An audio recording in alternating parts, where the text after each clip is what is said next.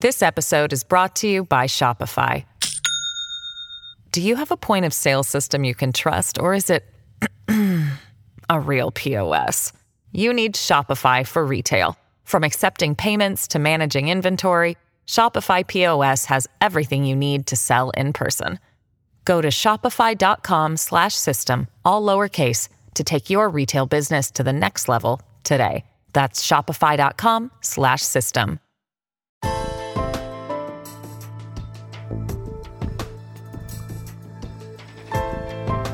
Hi, and welcome to New Books in Genocide Studies, part of the New Books Network of podcasts. My name is Kelly McFall from Newman University, and I'm a host of the show. And periodically on the show, we stop and we reflect on the contributions made by founders of the field of genocide or Holocaust studies.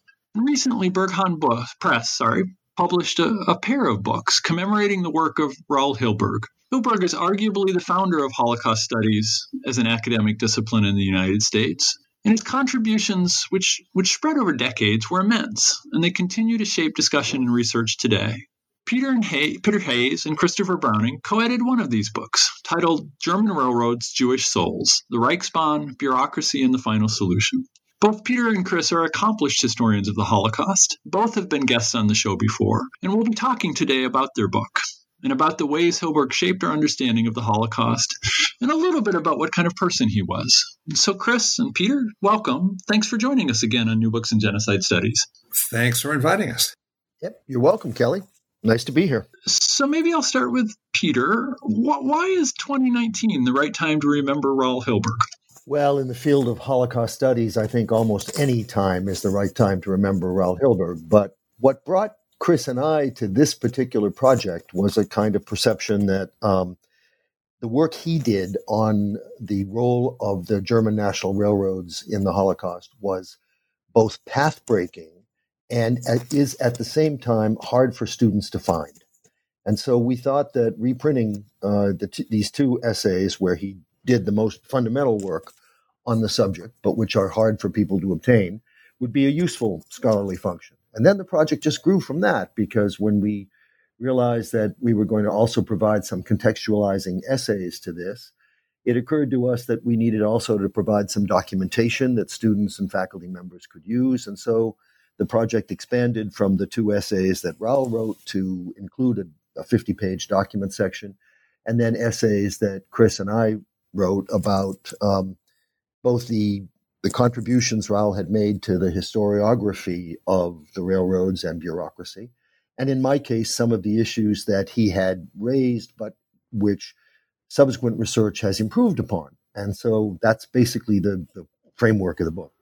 Yeah, as I saw it, we, in a sense, the book uh, is a kind of three in one. That is, uh, on the one hand, uh, it provides for students a very succinct slice of Hilberg. It's very difficult for teachers to assign three volumes of the destruction of the European Jews, uh, or to take us a slice of it, because then you don't get a kind of self-contained piece that he designed to be read in that way. So these two articles in a sense, Hilberg's own self contained presentation of a particular topic, but one that fits in and illuminates his, his whole approach at the same time. And then, secondly, for teachers who want to work in primary sources, we have the collection of documents.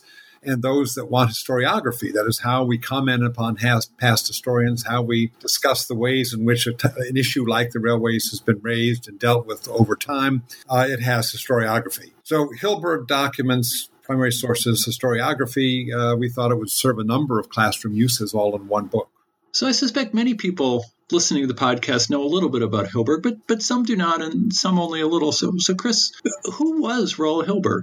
Yes, Hilberg uh, was uh, born in Vienna, Austria. Uh, came escaped from Austria in 1939, shortly before the outbreak of war. Uh, his family first got to Cuba and then came to New York the day the war broke out. Uh, he ended the war uh, in the American Armed Services, you know, coming back to Germany to, to occupy it, and then uh, went to school. Uh, and uh, there he became interested in the issue of a sense of, I guess you would say, the interplay of his own family history and uh, a topic that had been touched on at Nuremberg, but never really treated as fully and independently as, as he thought it should be. So he proposed to his uh, graduate uh, school uh, advisor, Franz Neumann, uh, that he should do a work on what we now call the Holocaust. he called it the destruction of the European Jews. And, and Neumann basically said, well, that's your funeral, thinking this was a, a sensational topic, uh, one that journalists wrote about, but it wasn't something historians wrote about. This was, you know, mass murder or crime, but it isn't really history. And so, in a sense, Hilberg's mission was to make this a bona fide historical topic and show, in fact, that it could be written about the way historians treat every other topic uh, and uh, to incorporate this massive Nuremberg documentation because most of the documents collected for the trial were never used at the trial, but they were laying there. Uh, and he is the one who became the master of this huge collection of documentation and put it into an overarching framework, a, a single interpretive a model in a sense that made this uh, a a understandable historical phenomenon, and not only one that was understandable, one that was absolutely central to understanding European history 20th century, World War II, National Socialism. So he went from the journalist sensational treatment of it as as it was treated in the newspapers at you know at Nuremberg to really making it a, a absolutely central topic in the understanding of, of European and world history of our era. So I wonder. I, he, he's a political scientist. What did that back? Is I, I believe anyway. What is that background? What does he bring from that social science background to the study of the Holocaust? And, and Peter, maybe I'll invite you to go, but either one. Well, I think the, the first thing was that he was interested in structures and he was hoping to find covering law explanations. So his attention focused on the bureaucracy because that was one of the elements of National Socialist rule that Neumann had identified in his earlier work called uh, Behemoth, that was excuse me, published during the Second World War. And this gave him a, a it's a set of political institutions was his original focus. That's the sort of thing that attracts the attention of a political scientist more than, say, a historian, because we tend to be focused on change over time. Um, and we can describe that through institutions and so on, but we're less interested in finding covering laws than we are in finding particular explanations for discrete sets of events.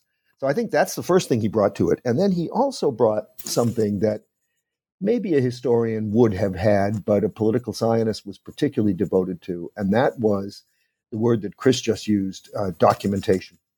He was determined to put this field on firm footing by providing documented description of what happened. Um, that is what he saw as the absolute first challenge and then combining that with a structural explanation for why. And so I'm really struck. So, so in, in I think your prologue or preface, I don't remember what it's called in the book, but there's a very brief outline of of some of the ma- of his major works. Uh, in particular, you identify three of them. We've talked about one, the destruction of the European Jewry, but but you also point out that he he edits a diary, right, of, of Adam Czerniakow, and he he eventually publishes a, a different kind of project trying to understand the experiences of, of, and choices made by by ordinary people. The the book perpetrators, victims, bystanders. Um, Peter, maybe, maybe you can. Those strike me as very different projects. Can can you maybe talk about how they relate and and how they're distinct? Well, you can see in the. Uh, I think that the the diary is the more anomalous of the three works, but because the third one is a, a work that attempts a system of classification, which is a social sciencey kind of project. The diary was expressive of something that was particular about Raoul that um, it took a little time to recognize, and that was that he was deeply passionate about the injustice of what had occurred. Uh, behind that facade of examining the detailed documentary record and describing it and talking about structures, he was always deeply moved by this subject.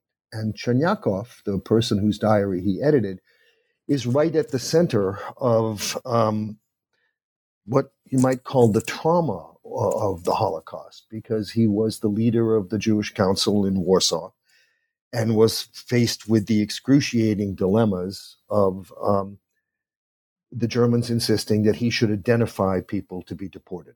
And this is a the moment at which Czerniakow decides to take his own life.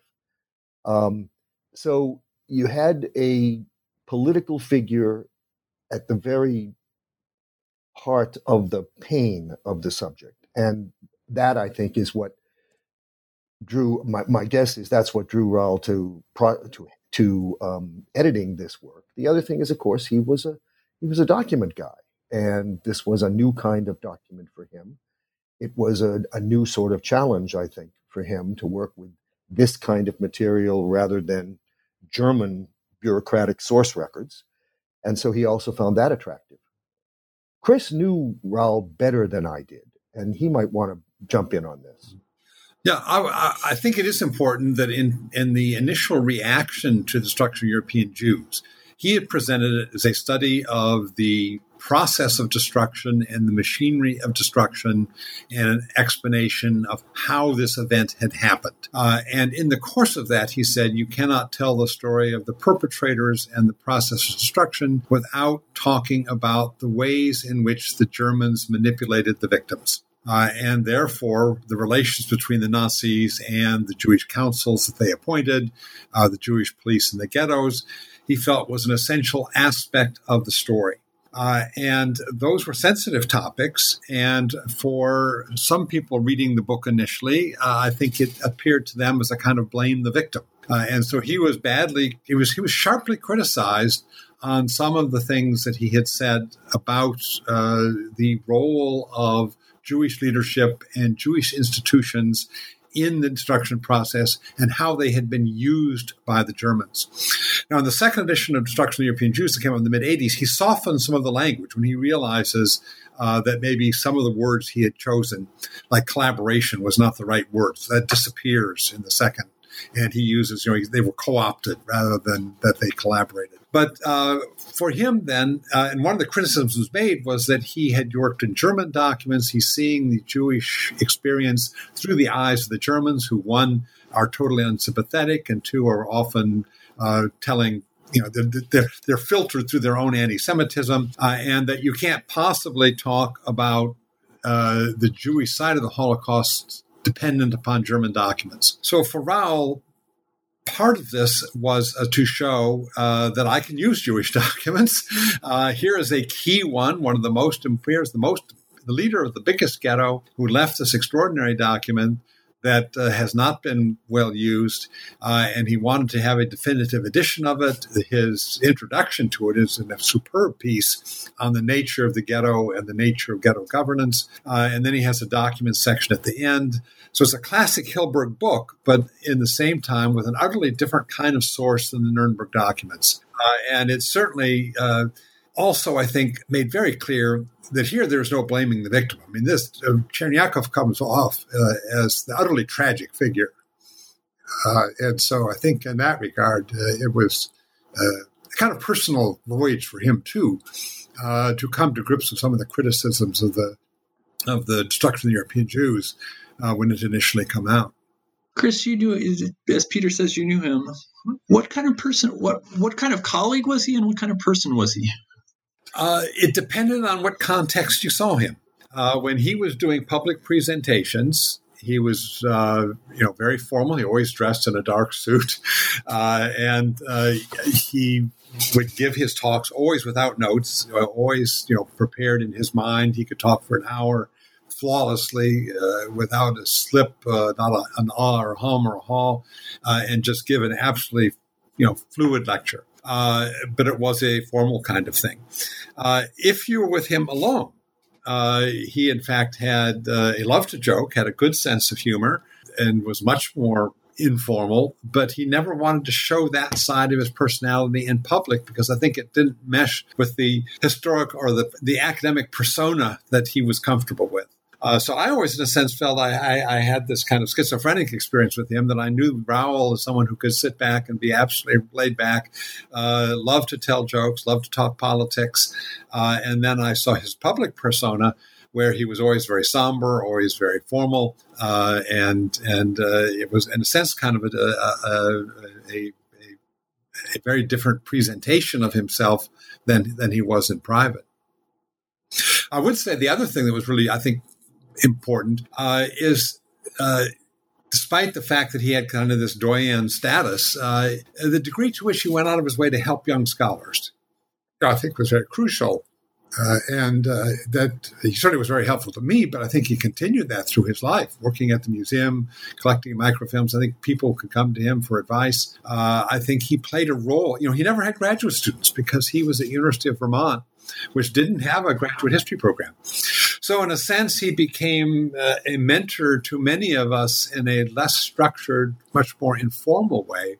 But that was part of his very key role uh, in terms of, of of our you know, calling him, you know, the founder of Holocaust studies, part of it was he was a mentor at large. Did did he see himself? Does he have a, a, a kind of a personal goal of, of helping create a group of scholars who study the Holocaust, or is this just a reflection of his willingness to work with people one on one? Is that part of his personal vision for himself?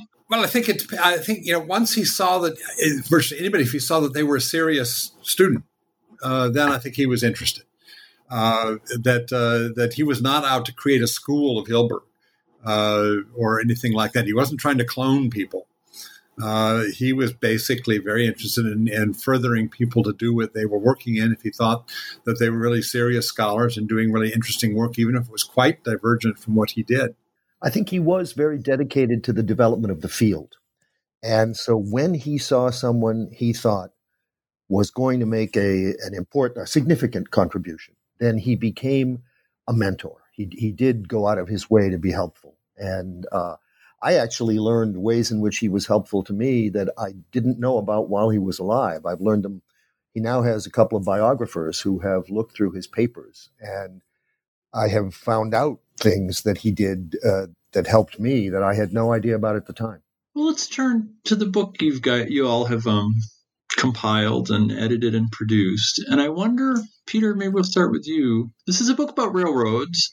And what's striking about it is the degree to which Hilberg's serious studies of railroads is new in terms of thinking about the Holocaust. So, so why hadn't people, or what did people, what had people thought about the role railroads played in the Holocaust before Hilberg came along, and why hadn't it been studied more academically?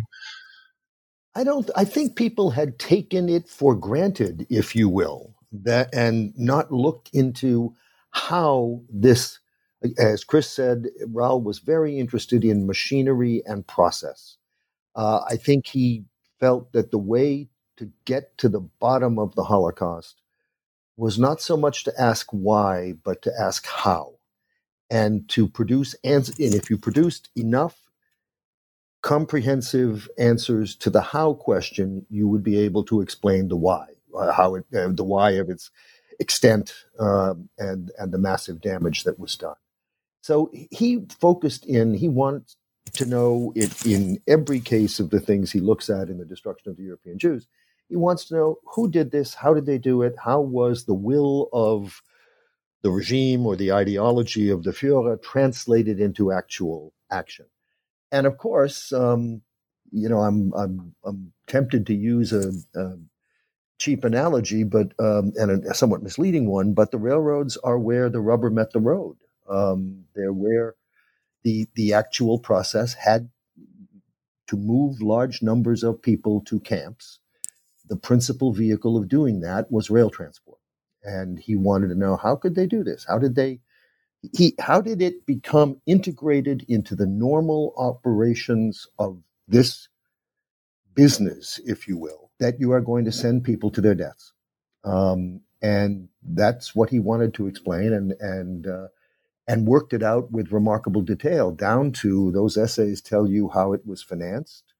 They tell you how the train schedules were, who drew up the train schedules, and what offices were involved. So I think that's one side of the story is that that's Raoul wanted to know how. And um, those essays, which were done in the late 70s uh, and, and, in the late 80s, those essays were really the only thing. That, it, there was some work in Germany going on at the same time, but it did not attract uh, broad attention. So this was really opening up the the window to to look at this particular manifestation of a larger problem. The larger problem that he wanted to explain is how was it that um, normal practices of an institution could pr- produce such extreme results? How was it that the individuals who are responsible for drawing up railroad schedules and so forth can treat the transportation of people to their death as an ordinary function of their enterprise? Yeah, I think Peter's hit on that on that that that that normalization. In a sense, he was showing, in a sense, how genocide came out of the ability of the Nazis to normalize mass murder. Uh, and as he put it, to basically harness every facet of organized German life. Uh, that this wasn't something done on the side by one group of Nazi fanatics in the SS, that this was just all encompassing. And in one way or another, virtually every aspect of organized life in Germany was coordinated, synchronized, brought in and contributed in some way. And for him, the railroad system was the archetypal example of this. He says its very ubiquity and its very size made it virtually invisible because, as Peter said, you took it for granted. Uh, and so for him, that became, in a sense, in a sense, a emblematic, symbolic of, of this even broader issue of how, as an society, entire society, basically got harnessed to genocide and sees what they're doing as simply business as usual. So I'm intrigued by what the way Peter phrased this, and I heard it kind of reflected in what Chris said, and, and so I'll ask you just to make sure I heard right, and then ask you to comment on it. What I heard was the Holocaust or the the the actions against Jewry were integrated into the normal operations of the railway road rather than the other way around. What did that mean in practice? Well, in practice, it meant that the same person who organized charter trains to take factory workers to their vacations in the Alps also contacted uh, someone in the Eichmann's office and organized charter trains to take Jews from Dusseldorf to, to Auschwitz. Uh, and they used the same fee structure, uh, they used the same procedures, the same forms. Uh, and so, whether you were sending Jews to their death or German workers to their vacation, the same person doing the same procedures, organizing the same kind of charter train, only one was decent railway cars, and the others were either uh, obsolete cars that couldn't be used for anything else, or even cattle cars. Uh, so the people knew the difference. I mean, uh, they used the same procedures, but they knew perfectly well that different passengers were riding in different kinds of equipment. Uh, so, in a sense, it's half normalized, and the other hand, uh, it's also tailored uh, to uh, the the very different passengers they're dealing with, and they can do both of those things simultaneously and ask no questions about it. I think the other thing is that they know that they're using this equipment to transport people. They classify, they write different letters uh, to d- designate shipments of Jews out of Germany or Jews in Poland. They write, they they use different code letters for the transports.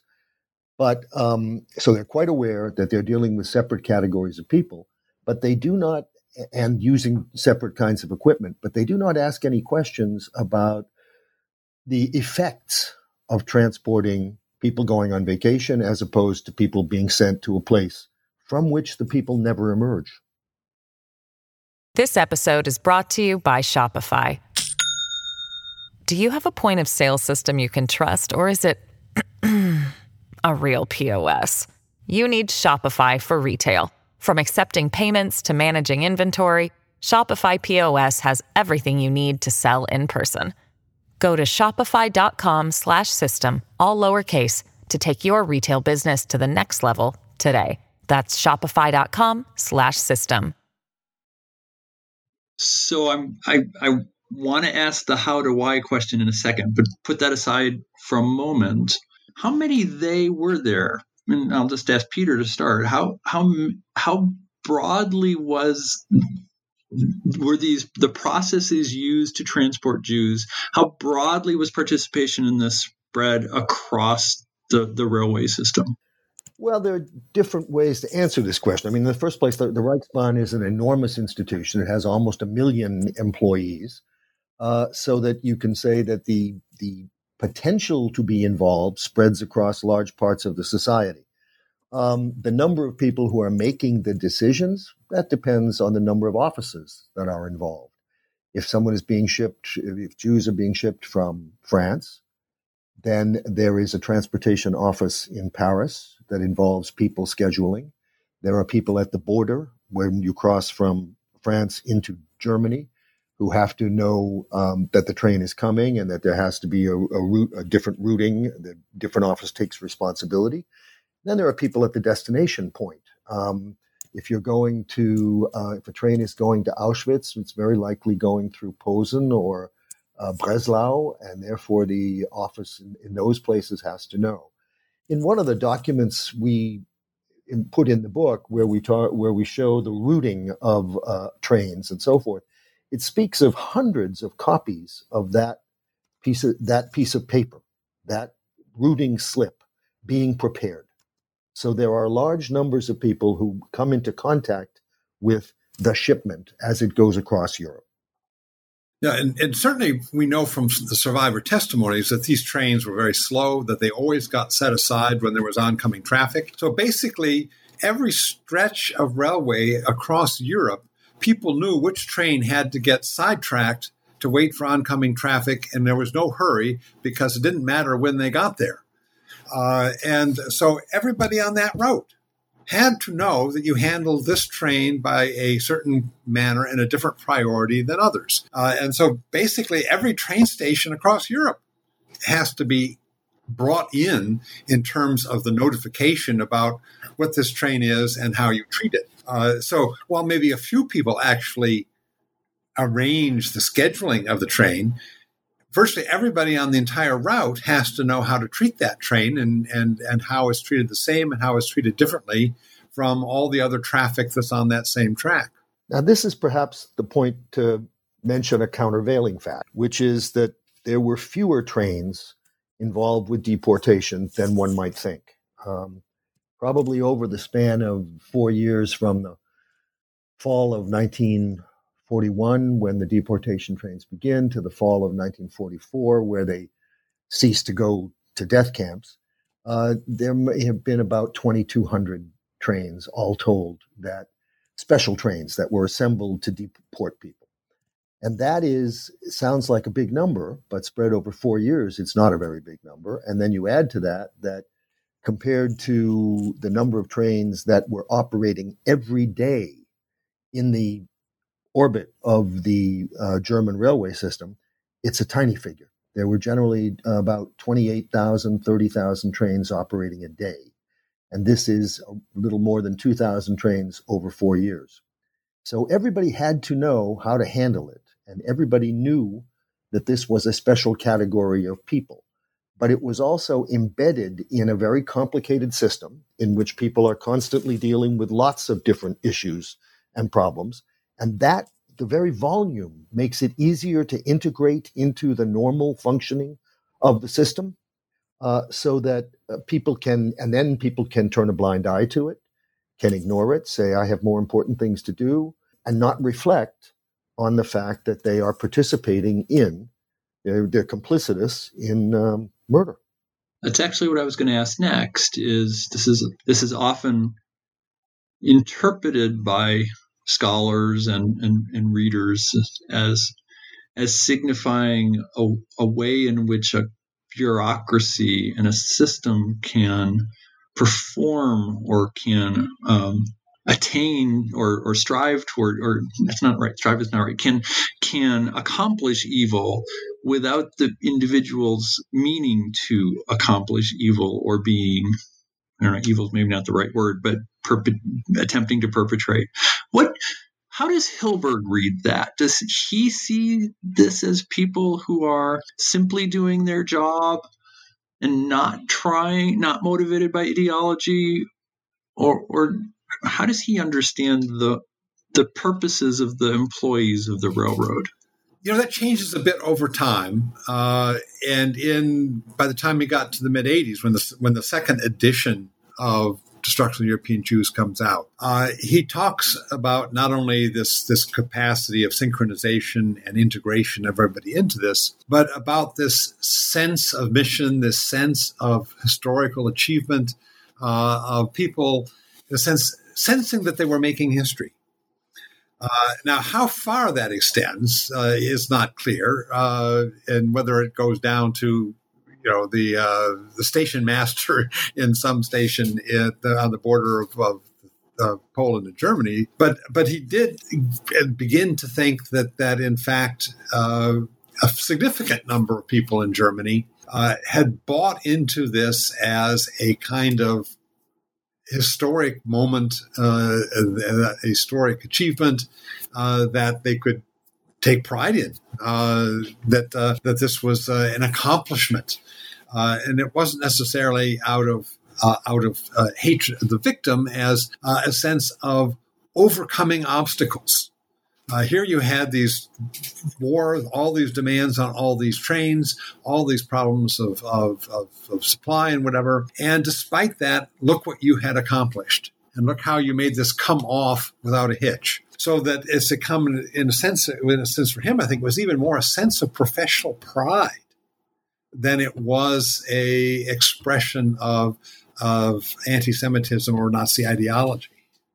I think he also saw this as a temptation that is built into a lot of modern institutions. Um, that this sense of professional fulfillment for, with which people feel rewarded or proud of themselves, that this is a standing temptation that goes with bureaucracies. It goes, it applies to corporations as much as it does to the German railroads uh, or even to parts of the German civil service and so on. And he, he wanted to keep reminding us of this that institutions are seducible, and they are seducible in part by the dedication of their personnel to the institution. Of course, one group of people we've not talked about yet are the people who are guarding the trains. So, uh, Chris, you want to say something about who guards the trains and what that says about the how? Yes, the the German police, uh, and particularly the branch of the German police called the Order Police, so the ones that provide the guards, uh, they are the ordinary police. Uh, on the one hand, you had uh, the security police and the criminal police, which were kind of the specialized groups, uh, and were much more tightly tied to to the SS. Uh, the order police are basically your city cops and your your county patrolmen and whatever else. Uh, and so that when trains were organized to go from various cities in Germany, uh, basically a small detachment, usually it's 10 or 15 uh, local policemen, uh, are assigned to basically guard the train uh, to the east.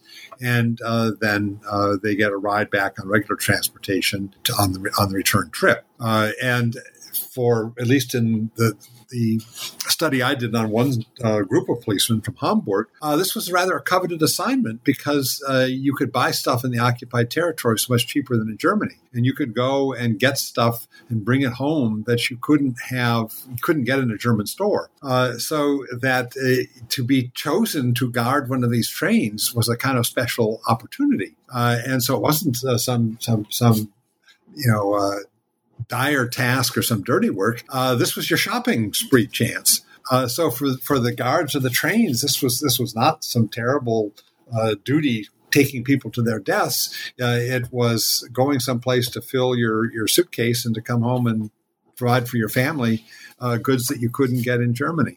We included in the document section three reports by uh, people who led the guarding units on three deportation trains. And one of the remarkable things to me, and I uh, reading them all these years later, is how self-centered they are. I mean, they're they're really providing an account of a standard management challenge. How do I get from point A to point B with all these people um, that I'm supposed to keep on the train and prevent from escaping and so forth? I have and, and I had 15 men to do it. And there's very little, there's almost no trace of sympathy uh, in these accounts for the people who are being guarded and brought. Uh, it's just a, it's all about us. It's about our struggle to fulfill the assignment. Um, the nice things that happened on the way when you know at one train station a red cross a battalion a, a group of red cross nurses were there to give them barley soup uh, and then the difficulties of, on the other hand, difficulties of uh, stretches of the train where the heating didn't work, and so on. And it, it's just described in a as if it was a report on any train trip. It might have been a, a, troop transport for that matter, but they are carrying people to ghettos and to uh, death sites. And the report is really all about us. Yeah, I was struck in some of those reports about the the lessons learned or the recommendations that are at the end of those reports, and they are they are things like needing to put the uh, the car that the uh, police are in in the middle of the train rather than at the end, so they can survey both ends of the train at once. But there are also thinly veiled complaints against the unwillingness of people at stations they've moved on to do what they were supposed to do and to um, provide the supplies they're supposed to supply. And as you say, they are they read if you didn't know the context, like any report written by any people who were doing any ordinary task. Yeah, and I think the other thing that you're raising here is this this um, Janus-faced nature of the process. On the one hand, we think of these deportation shipments and so forth as terribly efficient, and they were in the sense that they had terrible outcomes and people were transported on the other hand, they were terribly improvised all along the way, and they uh, there were all kinds of problems that whoever was the gu- head of the guard unit had to solve, like uh, the heating didn't work, or the car was at the wrong place, or it rained and my my men's uniforms wouldn't dry, and so on. Um, and the Holocaust as a whole has this very ambiguous quality. On the one hand, there was a machinery that operated, and on the other hand, it was a dilapidated, ramshackle machine. Chris Peters talked about some documents. I wonder if you have a document that um, you want to point to that you thought was particularly meaningful or important for this collection. Well, certainly the one uh, that I find uh, the most horrifying is the third of the transport reports, which is different than the first two.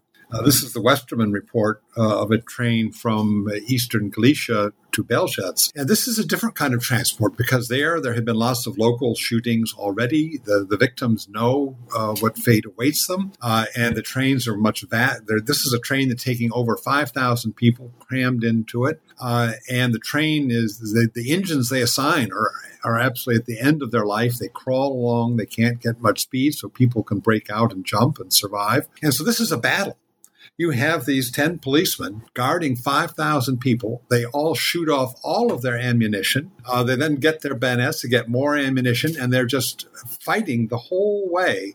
And when that train arrives in Belzec, 2,000 of the 5,000 people are already dead. Now, that's partly because of the shooting, but also because they've been marched from all over uh, nearby towns kept in the open fields waiting for days. They've had no food or water for a week or more, and this blazing summer heat. So most of them, I think, probably died of, of dehydration uh, and and so forth. But this is this is a literally a battle uh, to get as many people kept on the train, dead or alive, until they can get to Belzec. And it, it is truly one of the most horrifying documents uh, I think you know that one can read about the Holocaust. Yeah, you know, I hadn't planned on asking this, but so there's this famous clip of, of Hilberg working his way through in, in the documentary show, uh, working his way through a very bureaucratic, impersonal kind of document, and juxtaposed with the kind of horror that is reflected in the, the document that you just cited. How did how did Hilberg try and see the humanity or avoid the trap of becoming ensnared in the the the abstractness of many of the documentary sources he was using, at least in, in, in, the destruction of the European Jewry and, and, this research on railroads. I don't think he entirely did avoid the trap. Um, I think that one of the things about the destruction of the European Jews is the, the control. He controlled his fury. Um, really well. And so what he does is he provides you with this analytical description. And it is, or, or there are many people who felt at the time that it is a little abstract and distancing. I think that if you, but when you saw Raoul speak, when he lectured, it was like um, he was a stem winder.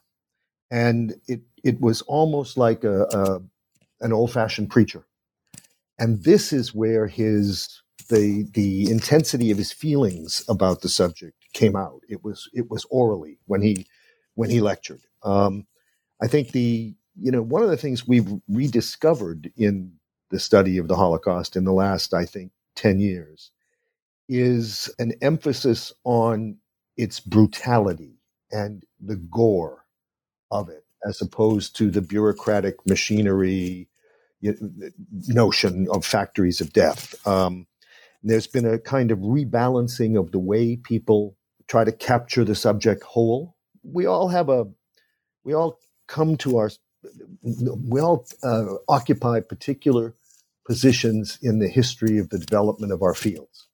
And Raoul had an enormous challenge because he was making this where it, it wasn't there before. Um, and he decided that the first, the first job was going to show people how this could become the project of a whole society. And that entailed talking about the way the institutions became involved and, and so on and so forth. And that was a that was a, a huge challenge, big enough to take a whole career. And as we said before, it didn't actually take his whole career because his work evolved. It went in, into different uh, problems as it as it went on. But this was a big chunk of the subject to bite off initially, and we, and that's what he did. That was his chief mission. So that's a nice segue to think about how his contributions, um, specifically about the railroads, but more broadly, if you would like to take that, um, how have they aged? How have we, where have we revised his conclusions? Where have we accepted them? And, and where have we used those conclusions about the railroads as a, as, as a as a pointer to to launch into new directions of research. And Chris, I guess I'll ask you to go first. Yeah, what I think is is that we've extended uh, and built on on what he had.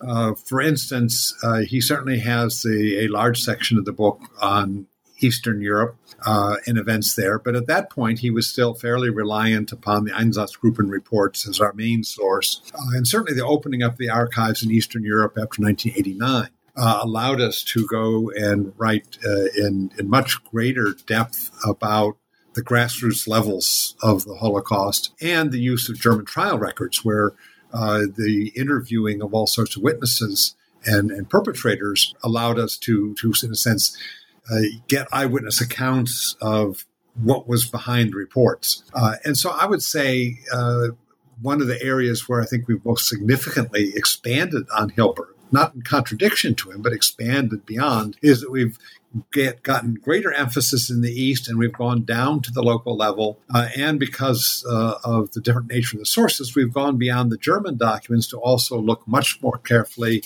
at the local populations and the dynamic of the interaction, in which almost every case it is a multi ethnic interaction. So that in the Ukraine, you have Poles and uh, Ukrainians and Jews, and then the Russians come, and then the Germans come. And by the time the Germans come, uh, they can uh, throw a match on a combustible set of ethnic tensions, and the whole thing will explode into a massive genocide. Uh, so the, I think we, we've uh, one area that, that wouldn't have been accessible in the kinds of documents Raoul had to work with from the beginning, the Nuremberg documents, is to get a whole much more differentiated, more ethnically rich, uh, more complex picture of grassroots level working out of the Holocaust uh, on the local level in Eastern Europe, village by village, different ethnic combinations from Lithuania to the Ukraine uh, to you know Transnistria uh, to Croatia, uh, where almost every place is a different combination, but almost every place you have a ever more complex multi-ethnic conflict becoming intensified from World War One on in the face of the collapse of empires and the drawing of new national borders and uh, the attempts of some ethnic groups to, to gain dominance and purity uh, at the expense of other minorities.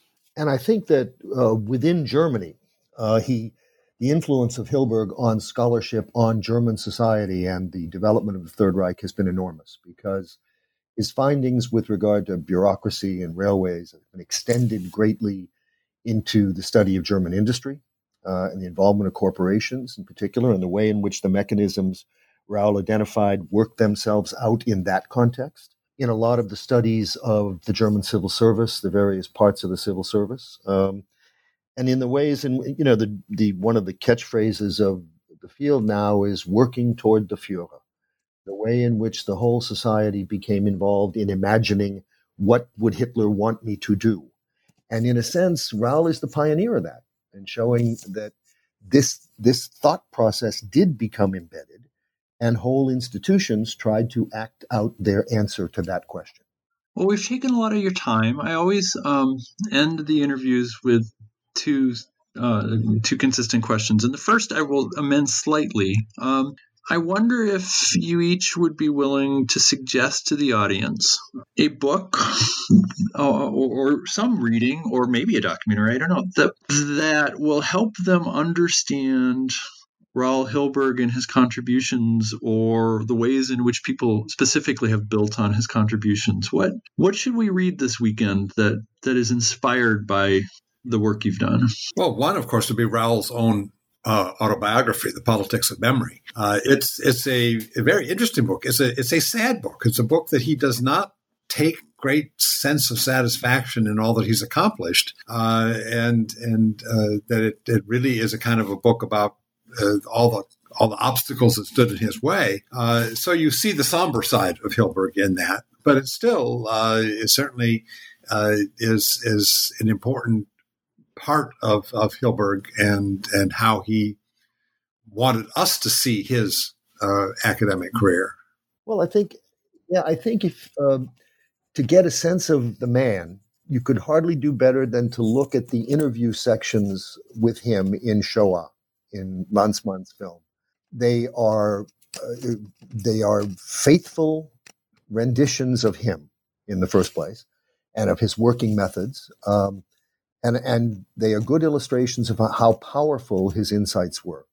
Now, I think if we want to get a sense of how the field has changed, one other possibility is to look at Saul Friedlander's two volumes on the history of the Holocaust, which attempt to do an integrated history that it constantly are going back and forth between decision making on the part of the perpetrators and their actions to effects and impact on the on the victims on the other hand and that is a somewhat different project than the one Raoul undertook yeah, I would say if you looked at Hilberg, it's kind of an overarching structure, and you look at Friedlander, it's kind of a mosaic, all these little snippets of experiential history from diaries and letters, uh, and so it's a very, very different way to approach the same the same subject.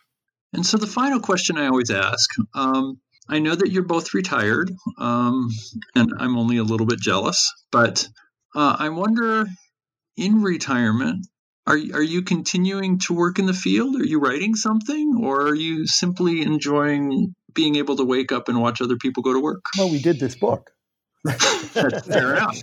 Is there another book on the horizon? In my case, I'm uh, finishing, with the help of a German colleague, a book that I started on 20 years ago, uh, which is called uh, Profits and Persecution uh, German Big Business, the Nazi Economy, and the Holocaust. And I hope that sometime in 2020 it will be it'll be done.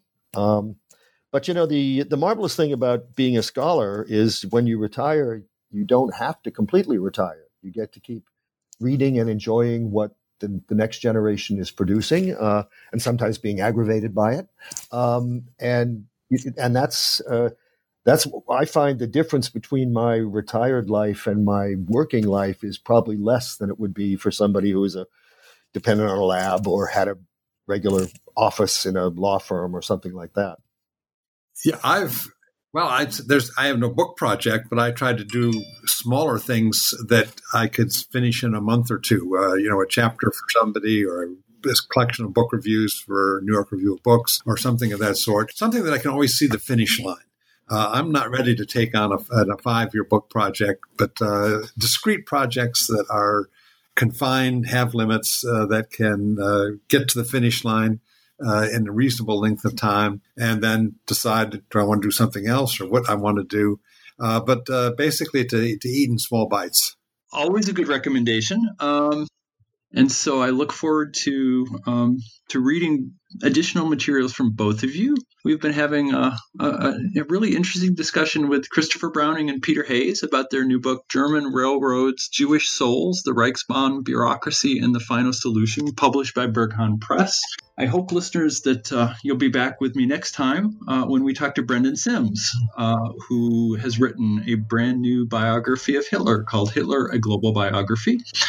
Uh, until then, I hope that you all have a good month. And Peter and Chris, thanks so much for joining me, and I wish you the best of falls. Thank you, Kelly. Thank you. All right, bye bye.